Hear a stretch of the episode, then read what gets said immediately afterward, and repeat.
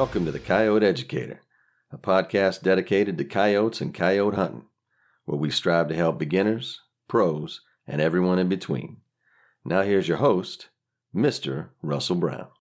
As the intro said, my name is Russell Brown, and I'll be your host on the Coyote Educator podcast. I'd like to give a little shout out to my good friend Scott. Thank you for the introduction recording. You are a gentleman and a scholar, sir. So thanks.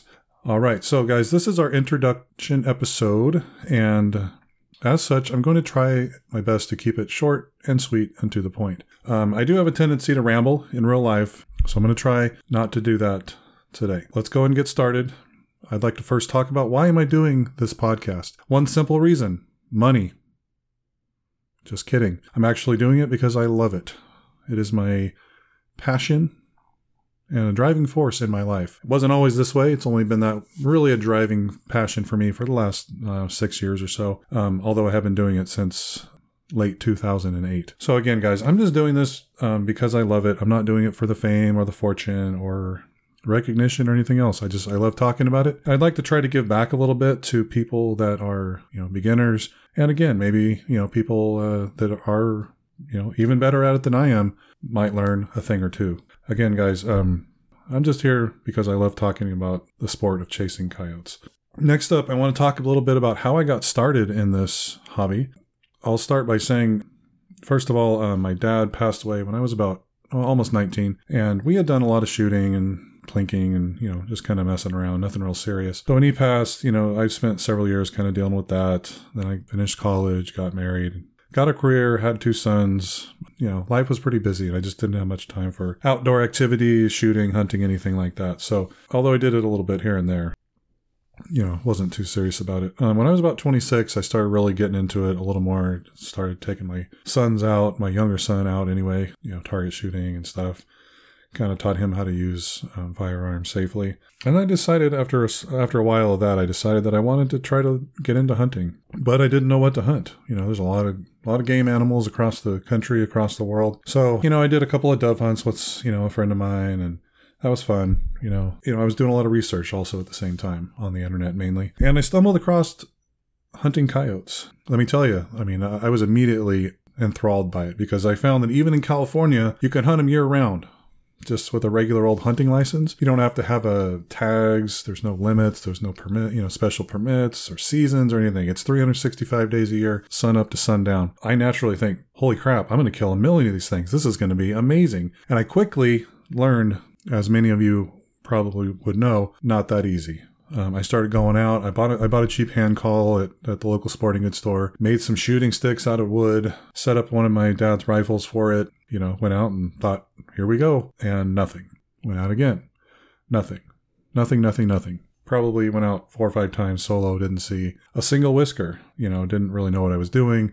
I might have called one in. Frankly, I mean, I probably wouldn't have seen it even if I unless it really got in my. I probably wouldn't have seen anything unless it got right in front of me. So who knows? But I did uh, um, find a friend on a website uh, forum called California Predators Club, and I'll call him Skeet. He helped me get my first coyote. He also has developed into a lifelong friend. Um, we've been through a lot together, ups and downs in life. So, and I think that's a great part of uh, this, you know, making memories, making friendships, uh, making connections, just getting out there and doing all those things. So, uh, Skeet took me out a couple of times. I didn't see anything. I think the third time we got just the third day it's one of the stands we got just ran over two coyotes just blew by us and i didn't know what to do I mean, I was caught completely off guard. He still might tease me about it, you know, from time to time today. I was super excited. I mean, even though I didn't get a shot off or even really get my gun on them at all, kind of lit that fire again because it was starting to fade a little bit because we were I was getting a little frustrated. But you know, just seeing those two come flying in and flying out, it was pretty awesome and really kind of helped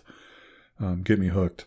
On December 31st of 2008, like I said, late 2008 is when I kind of got into this. New Year's Eve, day I was out with Skeet and uh, I heard him. We're sitting there, and I'm, you know, and I'm not expecting to see much at this point. You know, I'm like thinking, I'm rethinking this whole thing. So I look to my left, and he's saying on the left, on the left. So I just kind of move my gun over my 243 rifle, and you know, pretty much he read the script.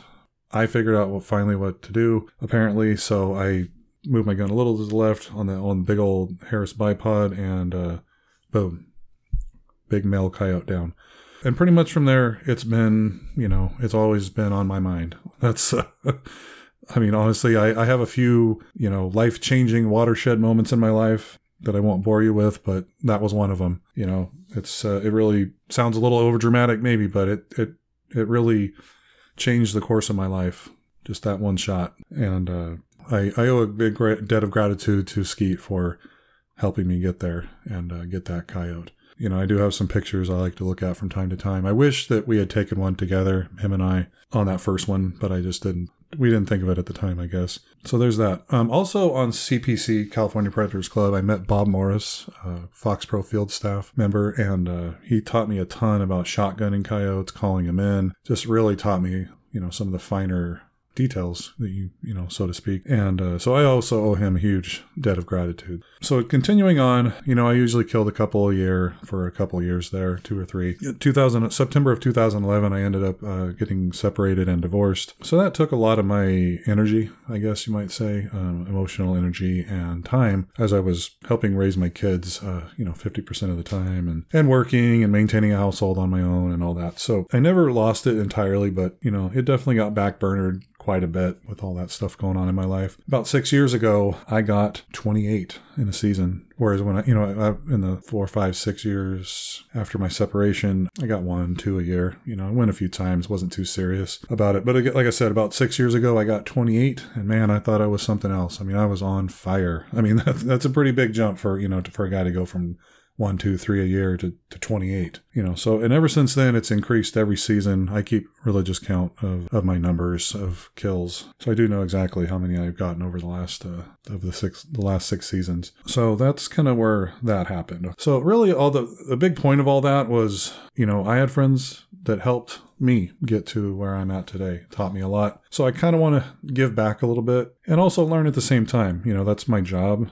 I'm a t- an elementary school teacher and I do teach, but I also learn from that every day. You, you, never, I feel like you never stop learning in life. So I do want to talk with you and teach and learn. All right, guys. So, um, so like I said, that's kind of a, how I got into this uh, sport. Next up, I want to talk about qualifications. My wife says that I should, you know, take credit. And I don't like toot my own horn, but she insists that, you know, that I that I'm pretty good at this and that I should own that. You know, I should take some credit for it. So I just want to talk about some of the things that I've done that would help qualify me to talk to you about hunting coyotes. I have, as I said, I keep religious track of, of my kills. I have killed over 400 across 10 states, mostly in California. To be honest, um, I have the last four or five, maybe four years, I've been chasing them, you know, driving to other states, flying to other states, just doing different things. It's been a real nice, you know, change of scenery for me and, and, and, like a new challenge that I've really enjoyed. I've hunted uh, in New Mexico, Texas, and Idaho uh, doing thermal, you know, which was a lot of fun and I did pretty well considering I don't have a, much experience with that. Also, recently I did a helicopter hunt in the great state of Oklahoma. I finally found an organization, a company that does coyote only hunts. So I booked it, flew out there, and did that. I do count that in my 10, to be fair. I don't know. It was pretty expensive though, and uh, it was a, really a lifetime, exp- you know, hunt of a lifetime. So um, I do count that one. Some people might not agree with that, but it's my count and I'm going to count it. You know, I, have done a fair amount of hunting, you know, in my life doing this. Um, I'm pretty dedicated. I spend pretty much every free minute that I'm not busy with work or family from probably about mid September after dove season ends to mid May when it gets or end of May, just depending on the weather. It does get pretty uh, hot where I live. All right, folks. So next up, um, I want to take a minute to talk about what to expect from this podcast. So as of right now, I have four interviews lined up. I have two uh, two good friends of mine, including the aforementioned Skeet. A couple of so two friends and two other guys. Um, I'm going to be doing gear reviews, kind of gear walkthroughs, talking about what I use, what works for me. Hopefully, it works for a few of you out there. Um, I'm going to be sharing tips and tricks, um, just little things that I've picked up, general thoughts on coyote hunting, things to do, things not to do. I'm going to be talking a lot about sounds. I feel like sounds are pretty much the most important aspect of, you know, this hobby. I'm hoping to do one or two uh, listener Q and A's, so hopefully I can address questions that people have. another fun thing I want to do is, and I, I, heard this on another podcast. It was kind of a little different though. Um, they did. I can't remember, honestly cannot remember which podcast it is, um, but they did like a coyote draft, like sports. Um, so they were like, you know, they got picks and they talked about who they would pick for their coyote hunting dream team. You know, do you want Les Anderson and Al Morris, Tony Tebby, and someone else. I don't know. So it was a pretty, I thought, a pretty entertaining podcast. So what I'm going to do is I'm going to do a Coyote Hunter Hall of Fame. Just kind of a fun little unofficial thing. Um, I've got about seven names on that list so far. I'm hoping to go back as far as I can, hoping to do modern folks and what would you call it? Historical figures, you know, so to speak. Maybe people that aren't uh, around anymore, but they were pioneers in the, you know, in the field decades ago. So I'm looking forward to that one. I've kind of been jotting notes and working on that one a little bit here and there. That'll be in a few uh, episodes, but I'm looking forward to that one. Now, I will be honest that there are some areas I'm not an expert in. Take uh, thermal hunting, you know, not an expert being you know living in California, decoy dogging, which I have not done, although I am going to be doing it here uh, soon, actually in a couple weeks in Utah and Montana. So super excited about that one. So basically, my plan for those um, uh, those areas is that you know, I'm not an expert, so I'm not going to pretend like I am one to you. I'm not going to fake it, but I'm going to try my hardest to get people that are quote unquote experts in those areas to come in and talk with me so that I can learn and then you can learn as well. Um, definitely looking forward to that. Just some of the things you can expect from the TCE podcast. All right, guys. So last up, I want to talk about communication.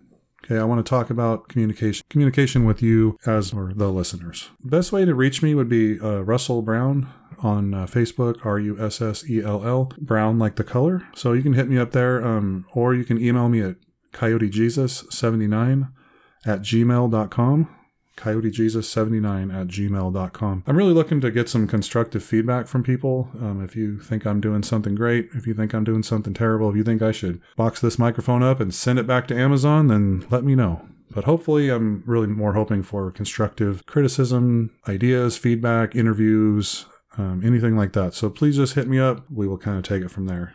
On our next episode, guys, it's going to be why be a predator hunter. I'll be sharing my thoughts on that. Okay, why do we do what we do? Some of the benefits, you know, and maybe some of the drawbacks too. I mean, I I, I believe that it's. I mean, if you are dedicated enough to it, um, like I am, you know, you have to have a supportive family and supportive friends. But it can be hard on relationships. You know, it can be hard on your wallet, it can be hard on your body. I'm 44 years old and I've definitely dinged myself up you know, more than once out in the field. Twisted the old ankle, gotten scratched up by bushes, just lack of sleep from getting up, you know, having to stay up a little later than you want and then get up at 4.30 in the morning. You know, there are some drawbacks to it, so I want to talk about that. Um, I'll be tossing in a few um, tips and observations that I have, so be listening for that. All right, so I'm going to try to wrap this up now um, so I don't get too rambly. So please uh, look for that episode. I'll be should be dropping this one and that one at the same time. I'm trying to get this uh, ball rolling. So please take a listen.